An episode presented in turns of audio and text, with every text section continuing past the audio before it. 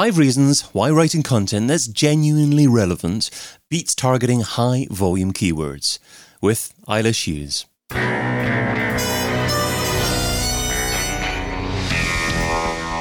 In Search SEO podcast is brought to you by Rank Ranger, the all-in-one SEO platform that helps scale your business through data and analytics. Hey, it's David. How important is it to target keywords with a high search volume?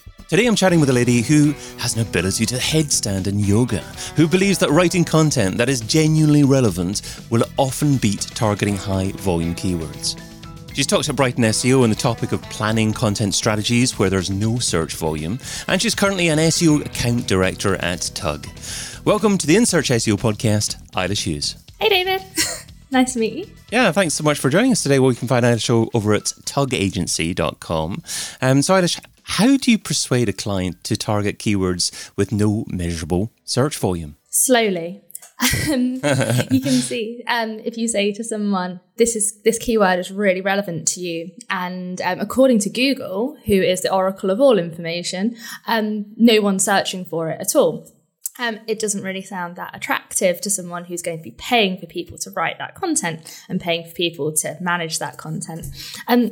So it is about having a really good business case and understanding the brand and showing that you understand the client and who their audience are.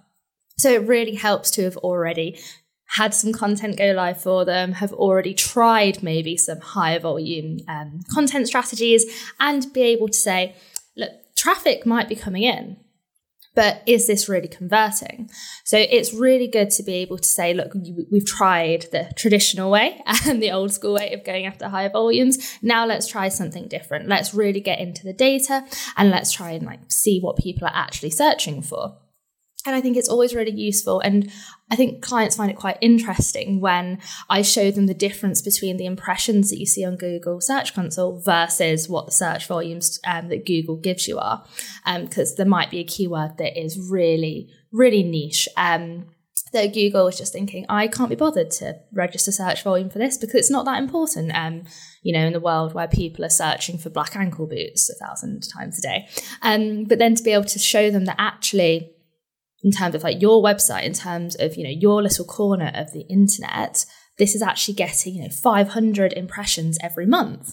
And when you're maybe making 2 conversions a month, but those 2 conversions are worth 50 grand each, that's where you start to see where the money is. Yeah, I love what you're doing here because, I thought years ago when Google started withdrawing keyword data from Google Analytics, that it was obviously withholding certain information. It was, I thought, trying to perhaps even encouraging people to use paid search as opposed to SEO because there wasn't all the data available to SEOs. And obviously, people think that if data isn't available, then something doesn't exist, but that isn't necessarily the case. So are you approaching it from the perspective of the data isn't available and, but the search volume is there? Or are you also talking about keyword phrases that perhaps are going to have search volume, but don't have search volume yet because a particular product or service hasn't launched yet? Yeah, definitely both.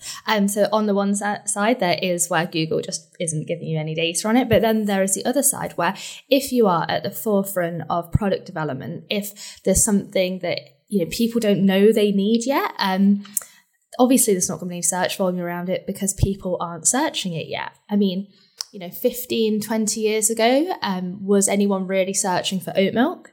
I wasn't. But it was a thing that was slowly being developed. So if I was working at, an unnamed really cool oat milk company, I wouldn't just not create content around my product because I wasn't search volume. You have to believe that people will eventually start searching for you. And make sure that you have those landing pages, make sure that you have that FAQ content and everything for when people do realise that actually oat milk is delicious and they do want to search and learn more about it. And of course, the wonderful thing about creating content first is that you're giving yourself the initial opportunity to get that notoriety, to develop those links, to give yourself the better opportunity to be that long-term authoritative piece of content for that particular keyword phrase. Exactly. And we know that, you know, the longer your content's up, the more people are going to see it. You can tweak it, you can refine it, you can build on it. It's never shy away from creating that piece of content if you think it's too soon, because you're just saving yourself work in the long term against competitors who might pip you to the post. Okay, so today we're sharing your 5 reasons why writing content that's genuinely relevant beats targeting high volume keywords. So starting off with, to write truly great content, you need to really know what you're talking about. Yeah, so I think this should be the foundation of all SEO content and all content marketing, is you can only really write about what you know. You know, I was watching a musical the other day called Tick Tick Boom. It's great. And the creator of the musical was told by so many people, your musicals aren't doing very well because you're writing about things that you don't really know. Write about what you know and it will be amazing. And that is true for authors. It's true for marketers. It's true for comedians. If you're a home security software company and you want to really grow your audience base, you can't just start writing about home decor. Yeah, you both have home. You're both to do with houses, bricks and mortar, but do you really know what colours are in fashion now? Do you really know how to, you know, put a throw on and karate chop a pillow? Leave that to the home decor people. Let them write the content about that. Let them put that into the Google sphere, and you just write about what you know, because no one's going to be able to write about, you know, home security systems as well as a home security company. So are the days of outsourcing content writing to big generic content production houses for $10 for a 500-word article finished? Oh, that's spicy. I wouldn't want to put anyone out of a job. Definitely not. I think it's just the case of that if, you know, you are one of those big companies who does have lots of content writers, you need to make sure that into the time that you're allocating to those projects, you need to give your writers the time to do the research. You need to give them time to talk to the subject matter experts at the client side. So it may be the case that £10 an hour isn't enough for truly great content, and your content writer should be being paid for not just, you know, the words they write, but also their brain power and their thoughts and their research time as well. So yeah, I do think that there does need to be a more considered approach to content creation. Yeah, absolutely. Completely agree. I mean, I love more progressive ways of producing content, such as doing a live stream or doing a podcast and then maybe producing something as a result of doing that. And you can produce many blog articles from that thought leader as a result of doing that. So you don't necessarily need to take people's time to write all the articles themselves personally. Yeah, exactly. And that's more fun as well. Talking to people and going back over things and getting under the skin of something. It's just a more enjoyable experience, and we should all be trying to enjoy our jobs. So make it better. And your second reason is, when reaching out to build links, think of the relevance of the whole site. Yeah, so link building is so competitive. We've got a dedicated outreach team at Tug, and they're amazing and they work so hard, and it is just becoming a really competitive environment. And, you know, gone, I guess, are the days where it's a bit of a quid pro quo, get a link. And, you know, Google is being much, much stricter on the kinds of links that you can build, and people who are at the receiving end of the link building emails are a bit like, well, why am I going to take 20 minutes out of my day to put a link to your website? And what is the real value for me? So you really need to be offering something that is truly relevant and is going to, you know, that person who's going to be going into the CMS or having to get sign off for that link, so they can be able to say, this website's really good. People from our website who go to this website potentially are going to have a positive experience, and they're not going to be annoyed that they've been sent off. You know, they've clicked, they are on a travel website and they've clicked onto a link that is about all the best restaurants in Italy, but then they see that this website they've clicked on isn't to do with Italy. It's not really to do with restaurants. It's to do with plants. And they might think, well, what do these plant people know about restaurants in Italy? So you need to just always be thinking at the end of the day that it is that everything we do, as much as it's about algorithms and bots and ranks, and it's all about humans, and it's humans who are emailing each other and talking to each other, and it's humans who are experiencing the web. Yeah, so it's a great point there.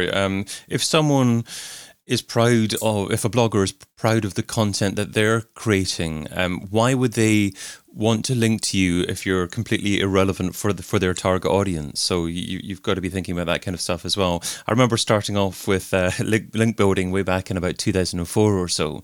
And back then, I used to build link directories of any generic random products on my own website as a simple way to swap links. Obviously, that doesn't work nowadays, and it's a silly way to do things, but it's a way to emphasize that you need to think of the relevance of the listener, of the relationship that you're trying to build with the prospective link partner or person that's going to link to you. And it's crazy if you don't think of individuals and you just think of search engines.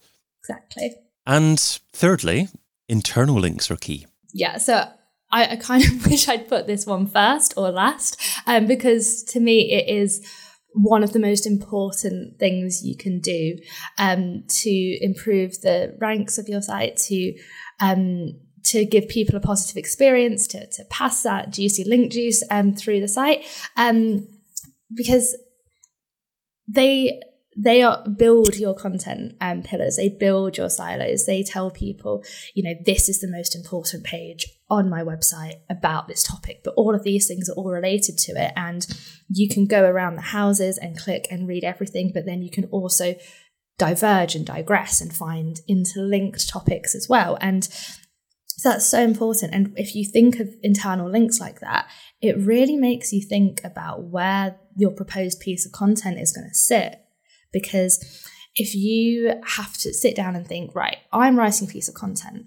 I need this piece of content to be able to boost and link to the things I'm trying to sell or the things I'm trying to convey in a really meaningful way, not just in a, and thank you for reading this article, please click through to this product page and buy our things. That's rubbish. Google doesn't like it. People don't like it. I don't like it. So you need to think of it like that. And you also need to think about, well, this piece of content can't just link to that product page because that's really salesy and it's not a good user experience and it's not that relevant. It needs to link off to other articles as well. This needs to talk about other solutions that we offer. And when you start asking yourself those questions and being really honest with yourself, you might realize that the content isn't that relevant or that it needs a new hook or a new angle to make it fit into your content ecosystem. Okay.